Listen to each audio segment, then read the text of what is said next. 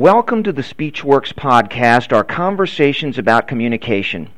I'm Joey Asher, president of SpeechWorks. Imagine the following scenario you're an executive at a company that is trying to implement a change. Maybe it's a change to the compensation system, or perhaps you've been acquired by a larger company, or perhaps your firm is making a change in strategic direct, direction. In all of these circumstances, you need to communicate the business change to your employees in a way that not only informs them but gets their active support. How to do that well is the topic of today's podcast. Our topic is driving, driving employee engagement in times of change. And with us today is one of the country's foremost experts in this area, Carleen Trimble. Carleen is a deputy managing director of the public relations firm Manning Selvage and Lee. She has been working in the area of employee communications for more than 30 years and has developed some unique strategies around employee engagement and change. She is widely considered one of the foremost thought leaders in this area, and we're excited to have her with us today. Welcome, Carleen. Well, thank you. We're delighted that you're here. So let's just get started. Just so everyone knows what empl- what we're talking about here. What is employee engagement? Well, that's a great question. Um, a leading HR consultancy firm called Blessing White has defined employee engagement as a combination of two important factors. One is the maximum job satisfaction of an employee combined with the maximum job contribution. So, you know, really what that means is that employees have a great degree of job satisfaction and clearly understand their job and their role in the success of a company. It's that clear line of sight. And so, what does a? Uh, I mean, you're you are the deputy managing director of Manning Selvage and Lee, which is a public relations firm. Sort of, how does a how does a PR firm get involved in these topics? Well, for public relations, what's important is maintaining and developing and enhancing your relationships with all the important key stakeholders in your business. And of course, it's my opinion that employees are the most important stakeholder for a company's success. And that's why uh, companies look to public relations firms oftentimes for help with their employee relations, employee communications, and, and driving employee engagement.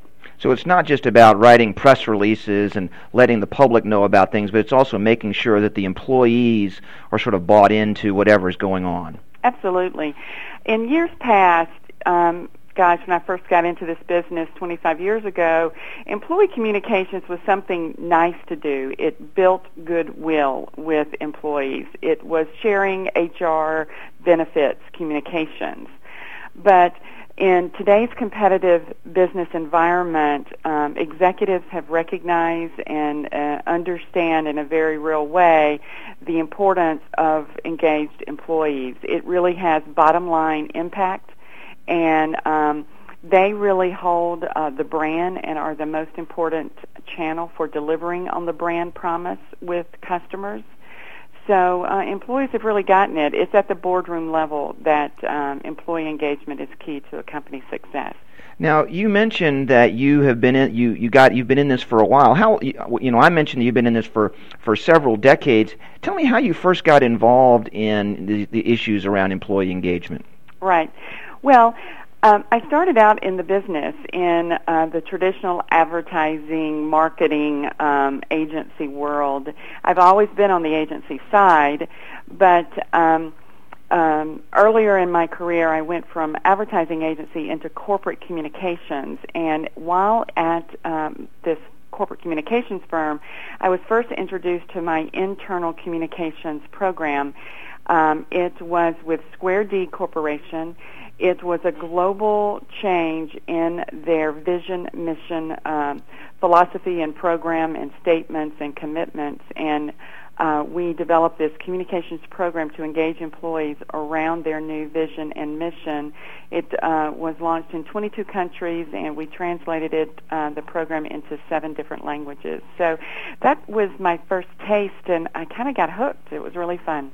Now, there was a, it sounds to me like in that particular case, there was a very specific uh, sort of change that you were driving in that particular case. Is that right? right? Can you yes. tell us more about that? Sure. Well, companies, um, you know, and especially in today, I mean, companies are faced constantly with the need to adapt to the changing landscape. And for those companies that are not ahead of that change, really are left behind. So companies um, having a culture change ready is absolutely a key component to in today's business. And so companies that might be faced with uh, a merger, an acquisition, a divestiture of um, a line of business, uh, workforce reduction during um, hard times, or a strategic shift uh, moving um, a group of employees that had been within the company's primary workforce, maybe offshoring or outsourcing, a new business model, uh, a new cultural transformation, a new executives on board. Um, you know, there's so many, uh, technology is impacting the workplace, and so a call center may go through a completely shift in uh, a technology and how they do their jobs every day. So you can have active resistance within an employee group. And so you really have to, through the use of effective communications, address that active resistance and get everyone on board. So tell me, when, when, when there is a big change in a company, the employees obviously are learning about what's going to happen. What do employees want from employers when there is a, a big change? If I had to answer that question in one single word, it would be access. And that is access to information, access to leaders. Um, a second point would be with that access to information and the leadership, um, they would have a deeper understanding um, of their role in the future state, a deeper understanding of what the future state is, and then understanding how their job, their individual job, whether they are um, a, a remote salesperson in Duluth or if they are a um, you know, a president or an executive or a frontline employee, that they really understand how their job contributes to this new future expectation. And so, as and you say, they want to they want to make sure that they really understand how their invo- how what they what their role in the big change is. Tell me, what is the what are sort of the key things that an employer really should think about as they go forward? I mean, if you if you had to sort of lay out a few key things that are most important to driving the, the change effectively, what would those things be? Sure. Well, first of all, you have to recognize that um, it's a process. Employees do not move all together at the same time in one motion. They they and they have to go through stages of understanding. So you first need to recognize where they are.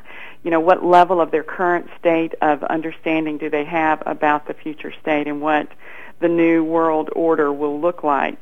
Then once they have achieved knowledge about what is the, the new expected behavior or new condition in which they would be operating in, then they have to, you know, really understand it, um, how it applies to their, their individual job and their life and their role. But then they have to be convinced that um, a new change will be important and effective and beneficial to them as individuals, to their team, secondly, and then to the company. And they really think about it in that order. It's not company first, it's employee first. So you mean that just because if I'm the owner of the company or I'm the one of the managers of the company, just because I write them a check and send them a memo saying uh, thou shalt make the following change, that's not going to get them to buy in right off the bat? No, it really won't. And I know that that's a, um, a tremendous surprise sometimes for executives because executives have that exact expectation. They think that because they write that check, that they um, are the executive of, of the firms, that um, employees will do what they say, and and that's just um, they are like consumers in in that sense, in that they must be persuaded and convinced, and you have to recognize that adults don't learn all the same way. Just like a school full of children, you know, sometimes people learn by doing, some people learn by hearing and listening, some people learn by reading, and, and it's much more experiential. So you have to develop a change communications program that delivers on multiple channels in multiple ways for people to, to know, understand, uh, and adapt uh, to a new change. So, what are some of the key communication strategies that you uh, work with with your clients? Well, uh, there's three that um, come to mind. It's certainly uh, going back to that inform moment. You you really have to make sure that employees get it that there is an educational process, that uh, people understand exactly what's expected. They see the timeline, they see the roadmap for the future. You have a clear articulation of what the future looks like. So, informing is one important step. A second step would be involving. And that is focused on, um, as I mentioned, employees really learn by doing. So getting them involved and getting them helping to even craft some of the strategies of how an implementation process would be deployed is really key to buy-in. And then a third and final is always important is focused on inspiration. So you have to really and truly motivate specific desired behaviors. So uh, and you motivate people through focusing on rewards and recognition. You have to make sure that compensation models are aligned with the new change process. So those are the three things: inform, involve, and inspire. Now, you also mentioned uh, to me in the past, anyway, that it, it really matters who communicates the change. That it's not that that if I'm a frontline employee, hearing from the CEO may not necessarily, you know, is is obviously important, but may not necessarily be the thing that really gets me to buy in. Is that is that right? Right. Um, there there are several different levers that are really important, and and you mentioned one, and that is exposure and access to the CEO to make sure that they see this champion and and oh, uh, I'm I'm I feel relieved because we have a leader at the helm and they have a they have a vision for the future. So that's very comforting. But the but the person who has the most credibility with the front line is their frontline supervisor. And it's critical, and this is oftentimes um, a mistake, is when companies do not pay attention and equip the frontline supervisors with the scripts and talking points and, and greater understanding of what the future looks like and why it's beneficial to employees in the front line. Um, their involvement in the communication process is one of the most fundamental and important steps to take. And it's important, I guess, because to the frontline employee, that person, their boss, in many ways is the company to them. Is exactly. that right? It's tr- t- totally true. I mean, they are. Uh, they have the most control of whether or not they get a raise next year. They have uh, most control of their performance review. They have the greatest degree of trust. They impact their immediate life the most. Therefore, they hold the power of the greatest influence over how they think and what they do. You know, you mentioned mistakes. Uh, what are some of the key mistakes that companies make when they're trying to drive change and drive buy-in to change? Sure. You know, depending on the complexity of the change event, um, but oftentimes company can really get it right and they really focus on the operational changes. You know, what what's the new technology? When does it need to be deployed? What are the uh, do I need to buy a bigger T1 line? Do I need to invest in greater uh, facilities? What are what are the hard costs? What are the operational issues? But missing the point of paying attention to the people side of change to the human element and how all of these activities impact people, whether or not people are going to have to perhaps lose their job or move to a different city or have to learn new skills. Not paying attention and, and being respectful of what you're asking employees to do and to be um, is is oftentimes a um, a major problem.